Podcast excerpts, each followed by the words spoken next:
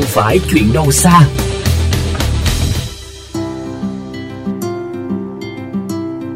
Thưa quý vị, dù mùi nước rác thải theo như những người dân sinh sống dọc tuyến đường 35, con đường dẫn lên bãi rác Nam Sơn mô tả là vô cùng kinh khủng, nhưng rồi họ vẫn phải chịu đựng sự ô nhiễm này như không còn có sự lựa chọn nào khác.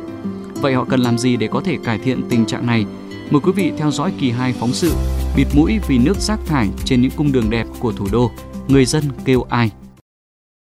Người dân chúng tôi bây giờ cũng chả biết làm thế nào, chả biết kêu ai, nhờ ai khó lắm. Vì đấy mình cứ toàn hòa nước dập mấy này xà phòng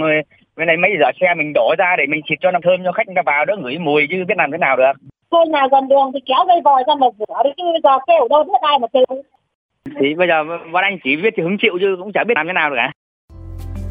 không biết kêu ai không biết làm thế nào cũng là điều đã khiến cho nhiều người dân sinh sống dọc các tuyến đường thường xuyên có tình trạng xe chở rác chạy qua gây ô nhiễm từ nước rác phải chấp nhận sống chung với lũ. Tuy nhiên, theo ông Nguyễn Thế Công, Phó Giám đốc Sở Xây dựng Hà Nội cho biết, luật pháp đều đã có các quy định xử phạt rõ ràng, đầy đủ đối với trường hợp các xe chở rác không đảm bảo điều kiện gây ô nhiễm môi trường trong quá trình vận hành một ý là có thanh tra của sở tài nguyên môi trường này, hai nữa là lực lượng ờ, công an này của thành phố, của các quận huyện này. Thứ ba nữa là ủy ban dân các quận huyện mới có chức năng xử phạt.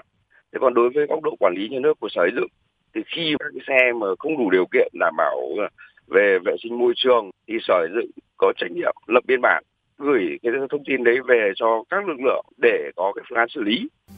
Việc của người dân không phải là cứ chấp nhận tình trạng ô nhiễm môi trường bùa vây, mà trước hết là hãy cùng chung tay khắc phục cải thiện tình trạng này bằng chính sự quyết tâm lên tiếng phản ánh của mình. Ông Nguyễn Thi, vụ pháp chế Bộ Tài nguyên và Môi trường cho biết. Người dân có thể phản ánh trực tiếp đến thanh tra Sở Tài nguyên Môi trường ở các tỉnh, thành phố trực thuộc Trung ương hoặc là Sở Tài nguyên Môi trường hoặc là phản ánh về cái đường dây nóng của Bộ Tài nguyên Môi trường, Tổng cục Môi trường thì đấy là những cơ quan mà có thể ờ, đến thanh tra kiểm tra và xử lý vi phạm đối với những cái vụ việc mà gây ô nhiễm môi trường. Ừ, hoặc là người dân có thể phản ánh để cho các cơ quan có thẩm quyền xử lý, ví dụ đến ờ, ủy ban nhân dân cấp ờ, quận, cấp huyện, cấp tỉnh. Rác hữu cơ chỉ cần để trong thời gian ngắn sẽ sinh ra nước và bốc mùi hôi thối, cộng với điều kiện trời mưa hay thời tiết nồm ẩm thì sẽ tạo ra lượng nước rác rất lớn và rất khó xử lý. Để hạn chế phát sinh nước rác thải ngay từ sớm, lời giải cho bài toán này lại quay về với phân loại và xử lý rác tại nguồn. Ông Nguyễn Thị cho biết thêm. Đấy, đặc biệt là rác thải hữu cơ thì chúng ta sẽ có một cái hệ thống thu gom phân loại riêng để vừa kịp thời trong cái việc vận chuyển lại vừa tránh được các cái hiện tượng tạo nước thải đối với người dân thì chúng ta cần phải tích cực thực hiện cái việc phân loại rác này và tất nhiên thì nhà nước cũng phải được đầu tư xây dựng ra cái hệ thống à, thu gom này một cách ờ, bài bản và hệ thống từ các cấp.